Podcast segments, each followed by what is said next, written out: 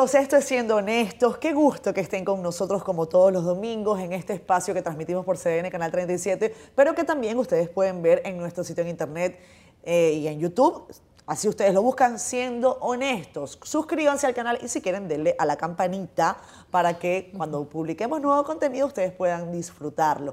Francina Hungría, esta dama eh, talentosa, eh, ha tenido la deferencia con nosotros de hacer una parte en su agenda y acompañarnos en este espacio. ¿Cómo estás? Gracias, me encuentro súper bien aquí, hay una energía positiva eh, muy especial y la, hemos estado pasando de maravillas detrás de cámara y sé que ahora también tendremos un espacio muy especial. Francina, yo tenía tantas ganas de hablar contigo en Siendo Honestos, así se llama este espacio, un espacio relajado, tú eres una mujer muy organizada, eh, me, han comentado eso, me han dicho que tú te pasas, eh, que tú eres muy estricta con tu, con tu agenda, meticulosa, porque tienes muchas actividades. Eh, ¿Cómo haces para organizar tu agenda?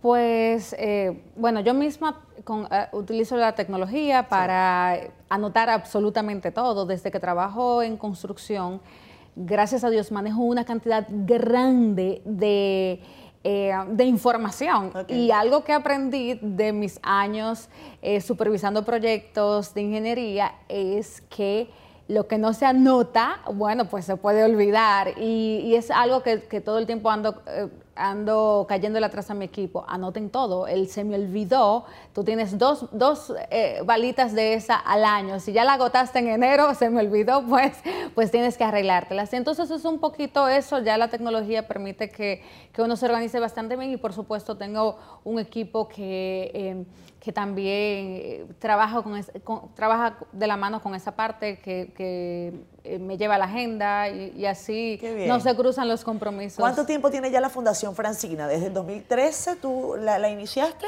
Así es, desde 2013 y yo creo que ha ido evolucionando cada año, los compromisos son más cada año, los proyectos también. Y tú parece que no le tienes miedo a nada, porque tú te estás, o sea, yo te he visto, estás jugando eh, béisbol, pero que se llama... Big Baseball. exacto, Big Baseball. Hasta en eso está Francina, señores, increíble. Lo que pasa es que, mira, cuando yo sentí que, eh, que el mundo se me vino abajo, que tuve que asumir una, una nueva vida, lo que me reconfortaba era experimentar cosas nuevas. Entonces, fíjate que cuando a mí me invitaron a jugar béisbol la primera vez, yo estaba recién operada. Me habían colocado unas placas de titanio de este lado porque yo perdí toda la órbita del ojo izquierdo. Ese hueso se partió en, decenas de pedacitos y, tuvieron que sustituírmelo por, por titanio. A veces en el aeropuerto suena. ¿Ah, gracias. Entonces, bueno, el, asunto es ese que... Em, que experimentar cosas buenas, eh, digo nuevas, me permitió decir, ok, esto no es tan malo, vamos arriba, ¿qué más hay? Y, y entonces esa sensación que me dio estar en el estadio, de que em, si la tecnología em, y las iniciativas inclusivas eh, que dan participación a todas las personas me permitieron jugar el béisbol que todos los dominicanos llevamos en la sangre, claro. Eh, pues yo quería, o sea, que yo sentía que no iba nada que me iba, eh, que me iba a detener. Yo estaba jugando eh, béisbol eh, nuevamente sin ver, corriendo en un estadio, haciendo out y de todo. Y, por supuesto que eh, se convirtió en el primer proyecto de fundación porque quise transmitir ese mismo sentimiento a otros dominicanos que quizás solamente habían escuchado todo el tiempo la algarabía. Totalmente. Aquí, que si Licey, aquí el escogido y bueno. Y salieron los huracanes. Así es, salieron los huracanes del Caribe. ¿Cómo es, eh, Francina? Eh, ese, ese ejercicio de, de, béisbol con sonido, yo sé que mucho de lo que vamos a hablar en este espacio hoy tiene que ver con los sentidos y además con la, con la resiliencia. Tú eres, una, un, tú eres un ejemplo perfecto de resiliencia, te lo habrán dicho mil veces, pero eh, es así y, es certero. ¿Cómo es esto de jugar béisbol con sonido? ¿Qué, te impulsa? Para los que tenemos la dicha de poder utilizar todos nuestros sentidos, eh, la, gracia de Dios, ¿cómo es? Bueno, lo primero es que te voy a invitar a jugar béisbol. Eh, invítame, por favor. te, voy a, te voy a invitar a asumir Yo soy reto. mala siempre, ¿eh? Yo soy, no, no, me invites para tu equipo, mándame para el otro. bueno, tú sabes que eso es un ejercicio que hemos hecho también eh, para, de concientización para la ciudadanía. Eh, es decir, les invitamos a a ponerse la venda, a taparse los ojos, a sentir lo que es dejarse guiar por los, eh, por los sentidos, valga la redundancia. ¿Por qué? Porque eh, eh, confiamos mucho en la vista y todo el tiempo dependemos de la vista y como que todos los demás sentidos que están allí están como que invernando. Entonces, cuando careces de la vista, tu cerebro funciona completamente distinto. La gente dice, oh, se te desarrollan los demás sentidos. Es que el modo en que procesas la información auditiva y la información táctil y también lo que eh, eh, el o sea, eso, es lo que lo hace distinto. El cerebro se vuelve mucho más rápido, lo procesa de una manera eh, diferente a como lo harías tú. Yo digo, yo no toco, yo veo con mis manos, yo no escucho. Es que yo estoy dibujando imágenes en mi cerebro al mismo tiempo que eh, recibo información auditiva. Y eso es bastante emocionante. Claro. Es muy divertido. A mí de verdad que me, a veces confundo cosas, yo lo vi o no lo vi, porque las imágenes en mi cerebro funcionan igual como yo las recuerdo. Entonces, tampoco tengo que ser exacta, no sé cómo, qué, ropa traes, eh, pero, pero de una vez empiezo a dibujar cosas en la medida que me vas dando información. Me dijiste que este mueble es verde, que tenemos un background eh, un poco industrial y entonces ahí estoy dibujando también a los chicos que me hablaron antes de cámara. Eso es muy chulo, sobre todo cuando te sales con la tuya. O sea, por ejemplo, la gente me pregunta mucho cómo hago para vestirme y yo armo un outfit en mi cabeza y si funciona, amén, si no también, no tengo que ser perfecta, no me estoy viendo en el espejo, que ese espejo a veces te machaca, te tortura. Eh, eso también es una libertad no tener que verme en el espejo ni pensar que tengo que ser perfecta. Pero mira, que te, que te ves espectacular. Ah, bueno, esa es la parte divertida, que lo armo en mi cabeza, no lo estoy viendo y, si me salgo con la suya, entonces, con, la mía, entonces Es, es divertida. Francina, eh, yo siempre, bueno, cuando hago entrevistas, eh, trato de investigar antes de que vengamos a la conversación y tener algunas referencias, incluso de conversaciones que has tenido con otros colegas. Em, en el año 2012, cuando tu vida cambió, y tu vida y la de tu familia. Eh, Así es, completamente. Completamente. Tú fuiste entrevistada por una colega de, otro canal, a la que yo respeto mucho, y ella te, bueno, te hacía varias preguntas, y tú usaste una frase que a mí se me quedó eh, marcada para hoy. Y es que había, tú dices, hay un propósito mayor para que yo haya atravesado este sufrimiento. yo creo que debe haber un propósito mayor. Eh, y lo dijiste cuando yo creo que no habían pasado eh, ni siquiera meses de, la situación inicial, o tal vez apenas un, mes. Digo, creo que es verdad que sí, entrevista de, de, dónde, de, dónde, ¿De dónde surgió esta fortaleza? Eh, ¿Se reveló ante ti una fortaleza que tú desconocías? O ya Francina tenía ese temple? Bueno, yo siempre he sido muy fuerte. Eh, eso es, puede ser bueno y puede ser malo en, ciertos momentos porque yo como me sentía tan autosuficiente, a los 21 años fui ingeniera, ya tenía eh, con 28 años recién cumplidos en el momento, ya tenía varios proyectos realizados, entonces como que te das, tienes esa sensación de control eh, y, de, autonomía. Exactamente, y, de repente toda esa autonomía se perdió y pasé a ser muy dependiente. Entonces, em, eh, sí, había, sí había cerca de mí un círculo de sufrimiento, pero yo tengo que darle esa, ese crédito, esa responsabilidad a mi papá, porque mi papá todo el tiempo me decía, mija, no temas. Todo el mundo estaba volviéndose loco, eh, todo el mundo estaba em, eh, pensando que, en, la desgracia, en la tragedia que iba a ser de mi vida. Y mi papá me decía, yo no sé por qué te pasó esto, pero yo sé que algo más grande que lo que tú perdiste viene. Entonces... ¿No se eh, equivocó? Tú sabes, me lo repitió tantas veces que yo terminé creyéndomela.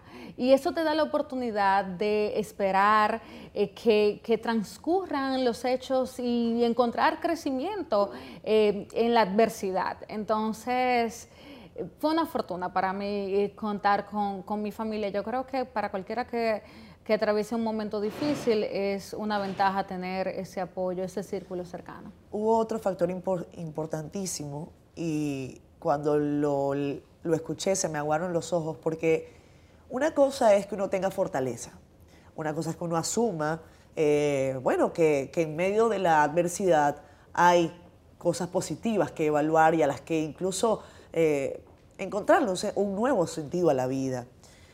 Pero tú tuviste, incluso en ese momento tan dramático, una comprensión de la realidad social de la República Dominicana que te llevó a advertir una interrogante que a veces no nos hacemos y que no quiere decir que uno lo justifique, pero uno puede comprender o al menos dimensionar la realidad ajena. Tú en ese momento dijiste, eh, estos individuos que me hicieron esto, hay que ver, ¿son hijos de qué? ¿De, de dónde vienen?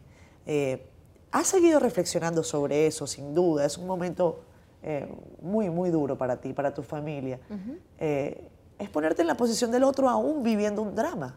Así es. Y fíjate que la mayor parte de, las veces que lo decía, me decían, no digas eso en cámaras, no lo digas porque estaban en un proceso eh, eh, incluso de persecución, porque tardaron un tiempecito en, agarrar a los responsables, luego un juicio que se tardó unos cuatro años en llegar a un punto eh, final y, y, no todos los implicados, bueno, pues recibieron una condena por el tratamiento de las pruebas hubieron muchas ocasiones que me dijeron, mira, eso no lo vamos a sacar y no lo digas, pero la realidad es que es muy difícil juzgar lo que tú no has vivido. O sea, yo siempre he tenido un círculo familiar.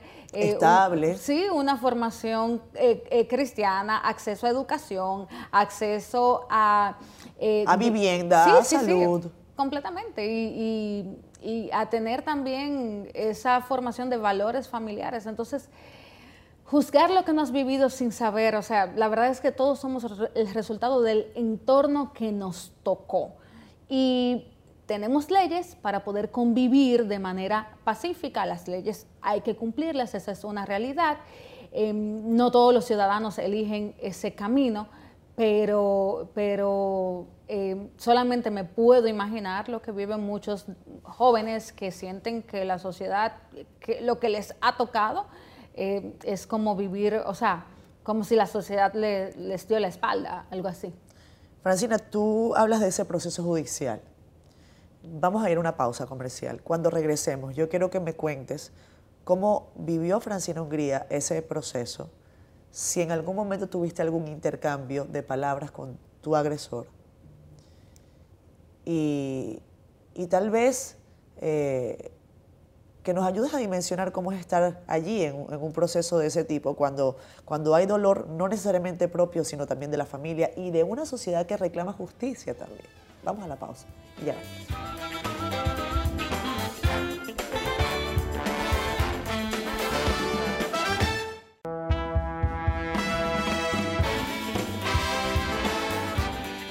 Regresamos con más. Francina Hungría está con nosotros. Esto es Siendo Honestos. Eh, Francina decía en la parte anterior es un ejemplo de resiliencia.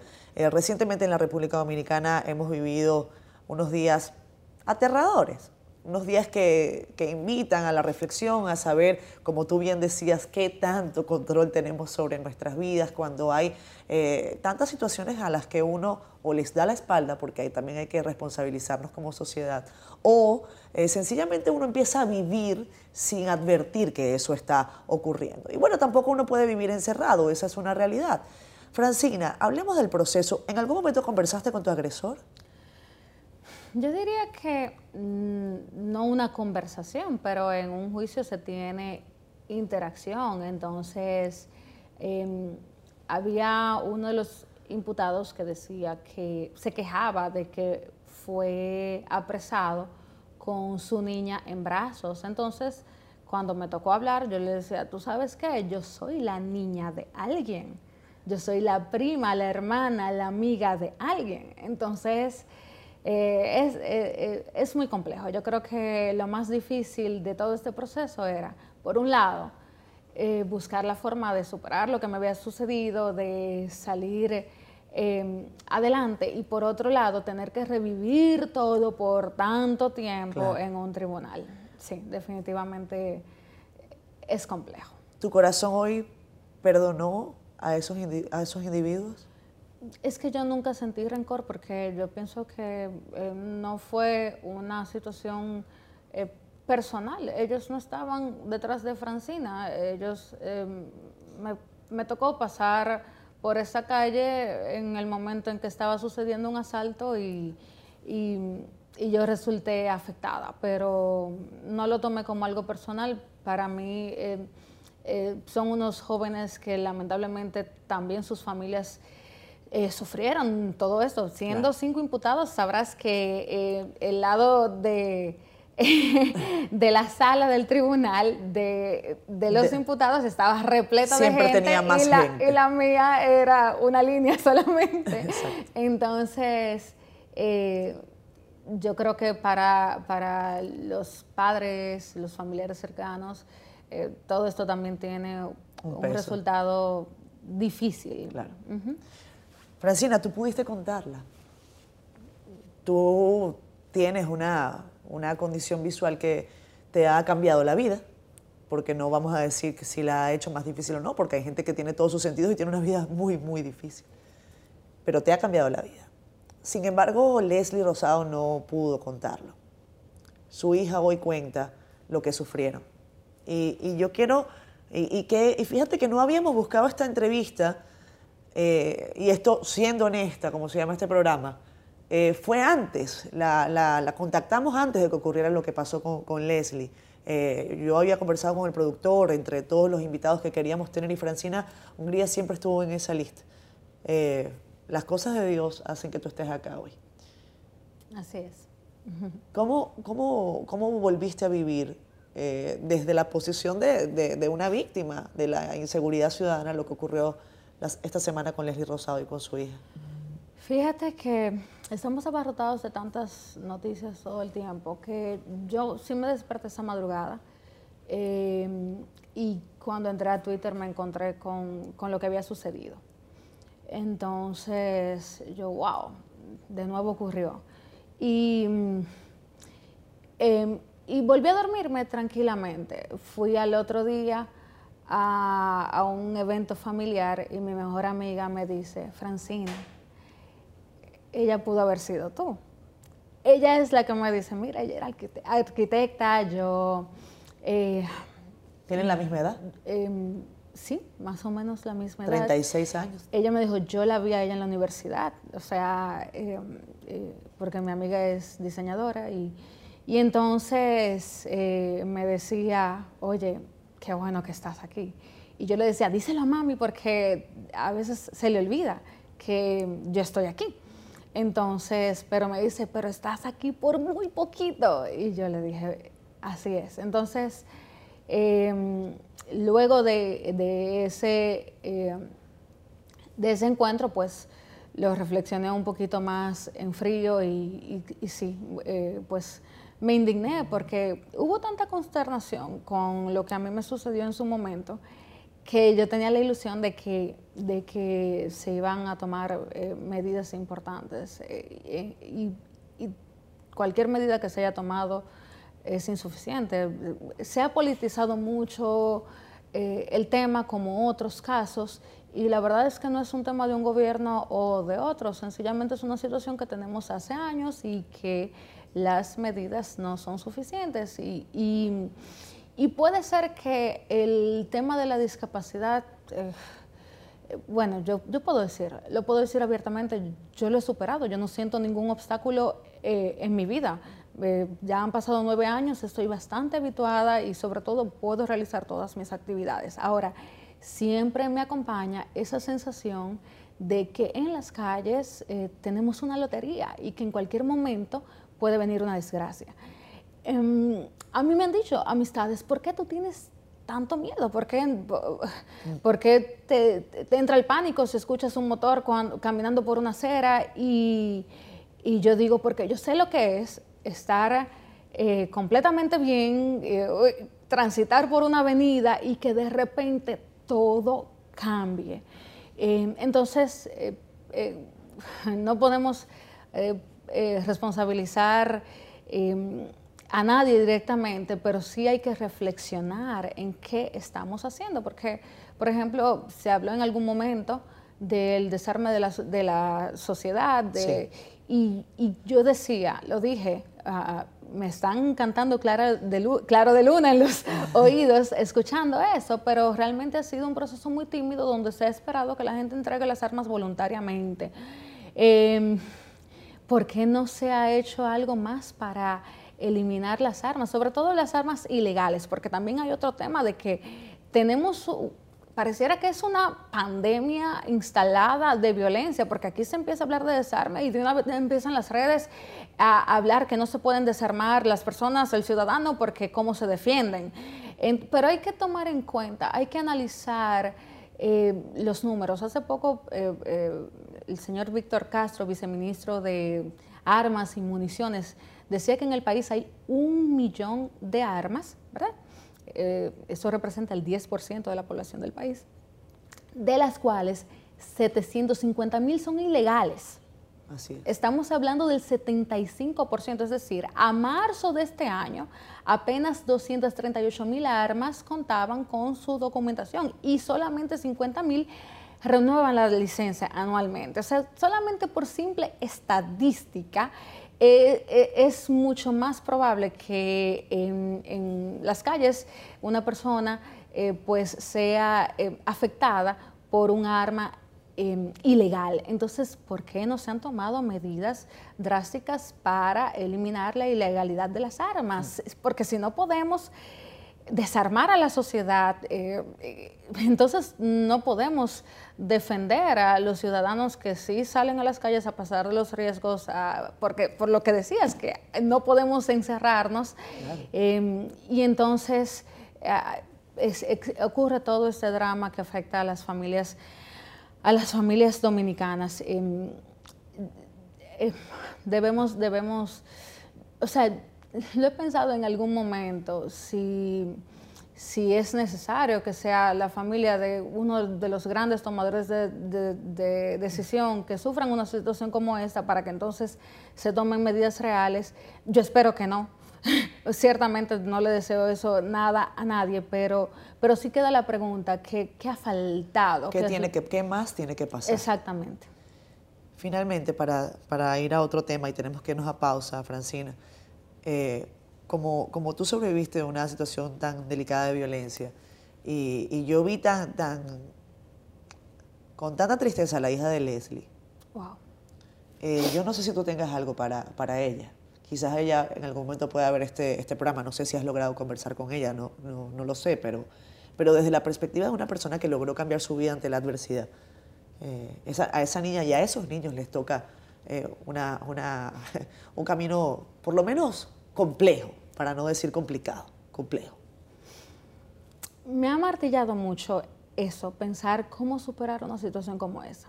Y, yo veo a mi mamá eh, que eh, la verdad la transformación que ha sucedido en su vida ha sido muy despacio. A mami le afectó más lo que a mí me sucedió que a mí misma.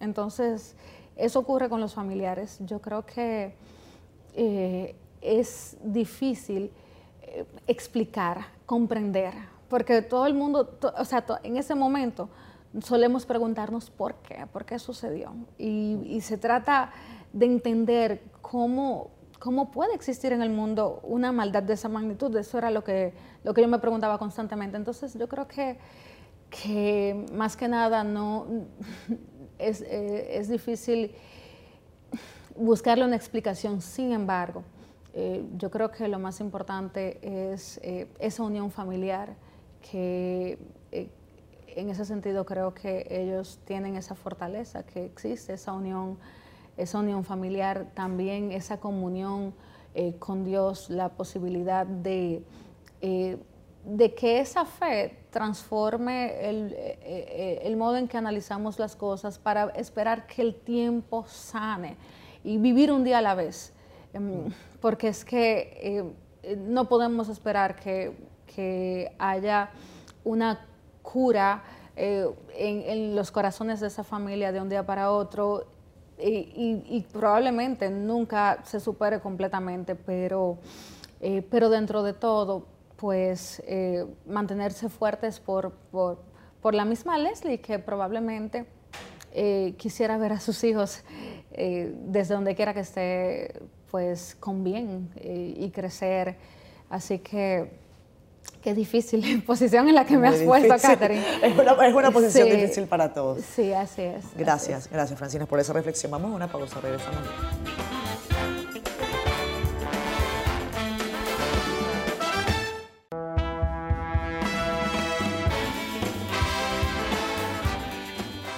Regresamos con más. Francina Hungría está con nosotros. Qué experiencia de vida y qué eh, tremenda oportunidad nos da Francina para conversar contigo. Gracias una vez más por estar acá. Eh, quiero preguntarte, Francina, eh, una cosa es la voluntad personal de que la adversidad no nos afecte. Quizás hay mucha gente que, lo logra y que se convierten, como bien te he dicho, en ejemplos de, superación, de, de resiliencia.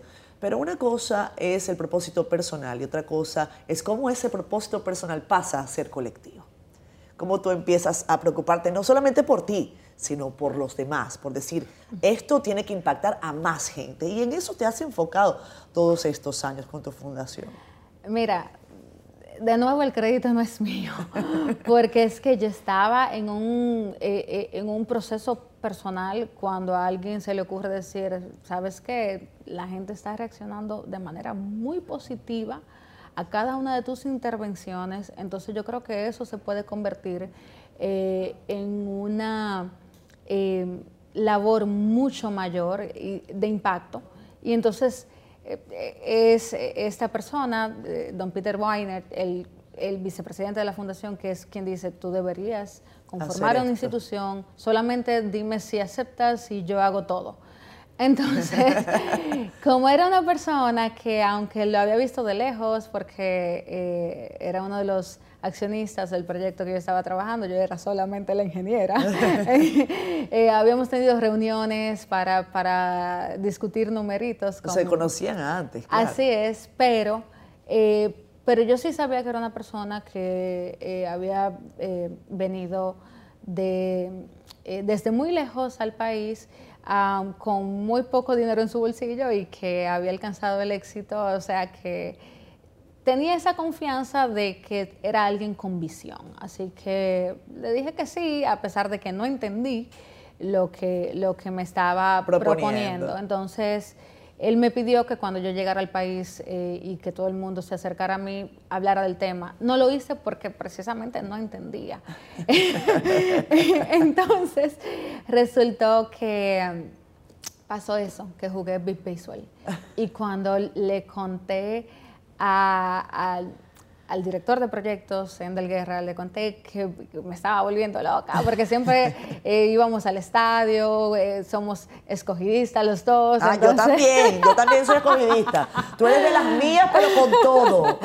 Entonces, él, cuando yo le cuento emocionada, y yo le di a la pelota, y entonces las bases suenan, y entonces él me dice, ya está, yo creo que ahí está tu primer proyecto.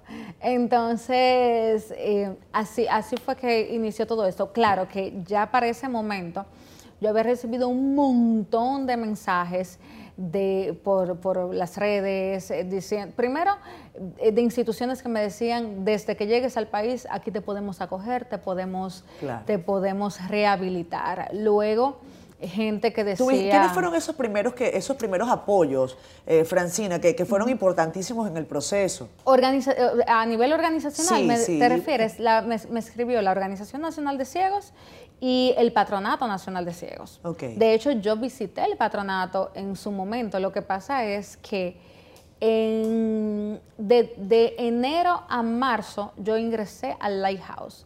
Entonces, cuando ya yo vine al país, eh, lo, que me podía ofrecer el patronato, ya yo lo había visto en el Lighthouse. Ya lo tenía. La técnica de orientación y movilidad, el acceso a recursos como tecnológicos. los primeros auxilios, ¿no? Exactamente, eh, exactamente. Entonces, eh, pero sí que ellos me contactaron y por, contactarme tuvimos ese primer acercamiento, inclusive me dijeron, me propusieron que trabajara con ellos directamente. Entonces, em, eh, por supuesto que, que luego, em, eh, eh, luego que también escuché muchas personas decir, mira, qué mal lo que a ella le sucedió, pero tú sabes que ahora nos van a ver a nosotros, porque hay una como nosotros en los medios. Claro. Entonces, eso me, colocó una responsabilidad. Que tú no estabas esperando, claro. Exactamente, porque em, yo conocí muy pronto. O sea, tú terminaste por ser la persona eh, no vidente con más visibilidad de la República Dominicana. Así es, así es. Y mira que eh, tenemos importantes exponentes, como eh, que hace poco falleció el Siguito de Nagua, que es uno de los padres del, merengue y el merengue típico.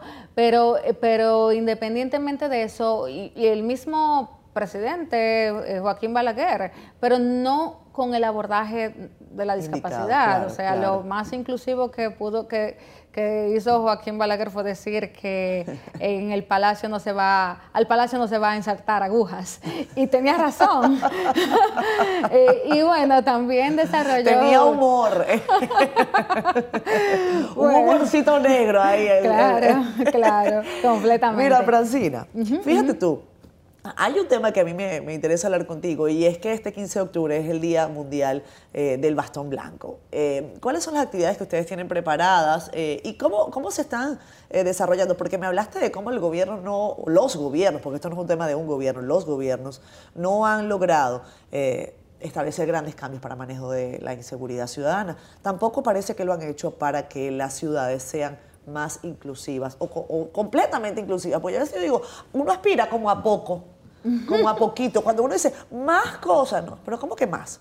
Que sean inclusivas, que permitan que las personas con algún tipo de discapacidad no tengan que tener una tortura cada vez que salen a las calles.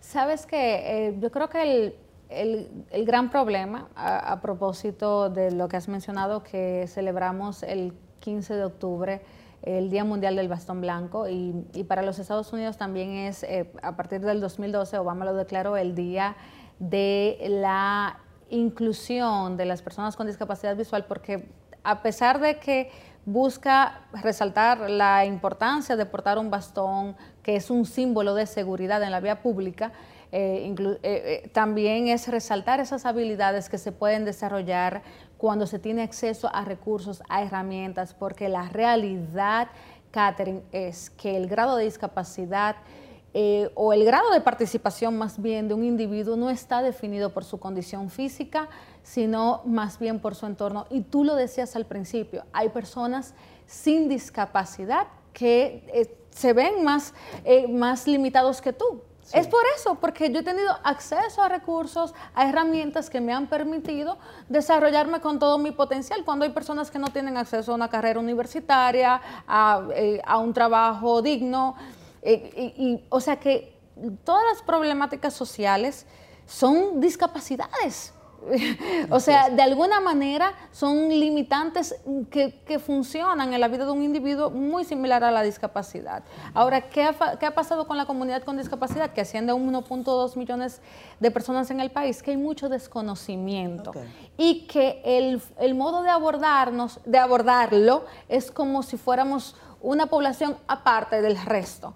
Eh, cuando hablamos de establecer principios de accesibilidad universal en los entornos urbanos, eso son medidas que no van dirigidas a personas con discapacidad, envejecientes, eh, mujeres embarazadas, eh, personas que transitan, transitan con sus niños únicamente. Es que impacta a todas las personas, porque las ciudades que son más inclusivas, que tienen todos estos parámetros establecidos, también eh, tienen menos accidentes de tránsito. Esa es una realidad. Y aquí los accidentes de tránsito provocan más muertes al año que los mismos homicidios. A, propósito de lo que hablamos, hablábamos en el segmento anterior, es una problemática muy fuerte que además genera una, una locura de inversión anualmente eh, eh, en, tratamientos para... En lo que le cuesta al Estado Dominicano para el tratamiento de salud de todos esos eh, lamentables incidentes de tránsito. Ah, Francina, tengo que hacer pausa comercial brevemente, ya regresamos con más discusión.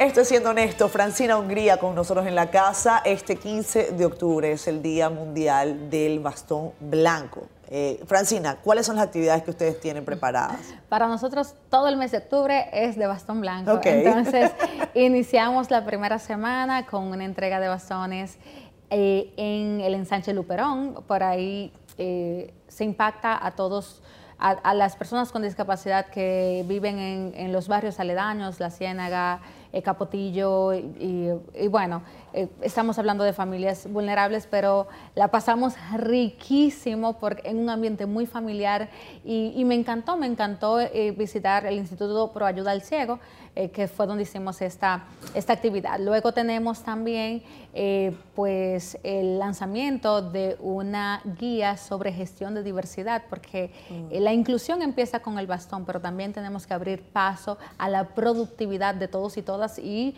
eh, los entornos laborales son el lugar idóneo para eso. Eh, la contratación de personas con discapacidad em, está estipulada, una cuota mínima en la ley 513 y yo creo que estamos en el momento idóneo para hacer cumplimiento a esa esa normativa.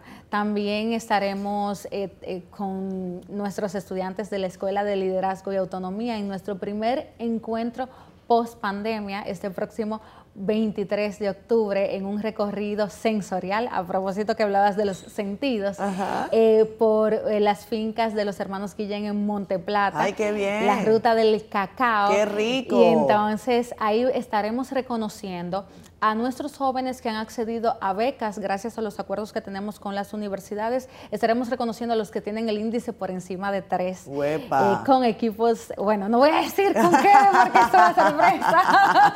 no lo diga, no lo diga, no lo diga. Ahí le vamos a poner copy y le vamos a poner un pitico, por si acaso. Mira, Francis, es que claro, es que emociona, emociona. Completamente. Entonces, sé que se me están quedando algunas actividades, pero yo creo que lo más importante a resaltar es que todas las semanas estamos eh, estrenando un capítulo de Oleaje, que es el podcast de la Fundación Francina, y esta serie se trata sobre acceso a servicio como garantía de derechos y tenemos una pasarela de importantes figuras de las academias, organizaciones internacionales, del sector público, del sector empresarial, eh, comentándonos sus perspectivas sobre acceso a agua potable, a energía eléctrica, a educación, al empleo, bueno, etcétera. No, increíble, increíble. Ahí vamos, tenemos la agenda cargadita. Felicitaciones de antemano. Eh, yo sé que ustedes tienen un trabajo loable durante no solamente el mes de octubre, durante todo el año. Eh, los apoyos están firmes. O sea, me refiero a apoyos de, de las empresas que los ayudan, de las instituciones gubernamentales. ¿Está eso caminando bien? Sí, fíjate que estuvimos muy rezagados, fue un reto la pandemia, pero gracias a Dios en ese momento eh, estábamos abriendo, abriéndonos paso a la cooperación internacional, entonces estábamos manejando fondos del Programa de Naciones Unidas para el Desarrollo PNUD, la ECID, que es la cooperación española, eh, la FOAL, que es la Fundación 11 para Ayuda a Latinoamérica, y eh, también Fundación Edwards. Luego, a nivel local, pues a partir de que empezamos este, lo, que es la jornada del bastón blanco y las actividades que están em, relacionadas con las mismas, es que se reactivó después de más de un año eh, de, no poder tener acceso a fondos locales, se reactivó todo e, el apoyo de parte de las empresas y algunas instituciones públicas que están sensibilizados con, em, eh, con la, causa que promovemos. Francina, ¿cómo está el amor? ¿Cómo, cómo, cómo te va por allí? Excelentemente bien, yo soy una mujer enamorada de todo lo que hago. Vivo enamorada día y noche. qué bueno, qué bueno. Francina, este programa nosotros lo transmitimos, te repito, domingo a las 10 de la noche, son casi las 11, en horario de la República Dominicana. ¿Qué, qué haces tú un domingo a las 11 de la noche casi? ¿Duermes temprano? Pues yo casi no duermo. yo casi no duermo, no. Tengo, tengo la mente muy inquieta. Eh, con, a duras penas. Lo he notado. A duras penas puedo dormir cuatro horas. Eh, leo mucho, estoy recibiendo mucha información. Un domingo en la noche he llegado de algo que me encanta hacer con mi familia todos los domingos, o sea, mis padres y mis sobrinos, que es ir a comer helado artesanal y hacemos un, hemos hecho todo un recorrido por la capital buscando donde hay helados artesanales. Así que por favor, si alguien sabe de helados artesanales, me escriben a mis redes arroba arroba en Instagram. Ah, sí, dime. Vamos a ver si, vamos a ver si nuestra productora anota. A ver. cuando el programa arrancó, nosotros teníamos retos con todos los invitados, además los podemos rescatar y podemos empezar a hacer todos los retos que yo les dije a los invitados que íbamos a hacer. Contigo podemos ya comernos un helado artesanal. ¿Qué, qué te parece si vamos allá donde mi amigo Saberio está así? Ah, pero excelente, ¿Te parece? excelente, completamente. Saberio le está yendo buenísimo con sus helados y con, bueno, con varios productos que tiene. Sí. Eh, me encantaría que fuéramos. ¿Cuál es tu sabor favorito? Eh, pues todos, yo pruebo de todo. Pero tienes que tener uno favorito. Es que no, a mí lo que me gusta es la sensación Este programa se llama Siendo Honesto. Si tú no me puedes decir cuál es tu helado favorito, si tú supieras lo, diverso que es mi paladar, no te imaginas. Si supieras lo diverso que es mi paladar, pero ¿sabes qué? Yo sé que Saberio, no los he probado eh, todos, he probado algunos, pero sé que tiene algunos ahí con alcoholito que puede ser, puede ser bastante oportuno. Claro, claro que sí. Mira, es más, Saberio debería inventarse alguna cosa con nosotras que nos sorprenda. Saberio, oye lo que te voy a decir. Saberio Stasi, atención Saberio Stasi. Francina dice que tú tienes una oferta interesante de helados artesanales. Entonces, ya, llámame. Llámame, échame una llamadita, que nosotras dos tenemos una cita ya contigo. Tú sabes que con Saberio yo tuve una experiencia sensorial eh, eh, en varias ocasiones, ¿verdad? Porque de eso se trata lo de él. Pero recuerdo, ahora que estamos hablando de helado, un postre muy específico donde, que tenía como helado de ron, una capa de chocolate oscuro y entonces le ponían humo encima de tabaco y oh. aquello era una explosión de, de, sabor increíble. Estoy loca por ver como cosas así que se, que, se hagan con ese saborcito ahumado eh, chulo. sí, y mira, y ahora que estamos hablando de sentidos, es cierto que las mujeres tenemos un, sexto sentido. ¿Tú crees en el sexto sentido femenino? En el sexto, bueno, lo que pasa es que somos como bien observadoras. Eh, los hombres son como que tan visuales que se distraen. Las mujeres somos más analíticas. Exacto, más, más piqui piqui. Y yo creo que tenemos que, que creer en esa espinita eh, que tenemos. hay que creer en eso. Sí, sí, sí, hay que confiar en eso. para lo bueno y para lo malo. Para lo bueno y para lo malo, ah. porque a veces también los miedos no nos dejan disfrutar o el miedo al que dirán no nos deja disfrutar lo que queremos hacer. Si usted le nace, dele para allá. Y, y tú sabes, así como con ese, con ese sexto sentido, yo tengo la certeza de que este ha sido uno de los mejores programas que hemos hecho. ¡Wow! Gracias, me abrazo, me encanta. Encantada siempre de, conversar Oye, contigo. Qué atinada. Nos vemos el próximo domingo, si Dios nos lo permite. Cuídense mucho y recuerden suscribirse a nuestro canal, Francina día con ustedes. Vayan a sus redes y a su página para que además apoyen la extraordinaria labor que hacen.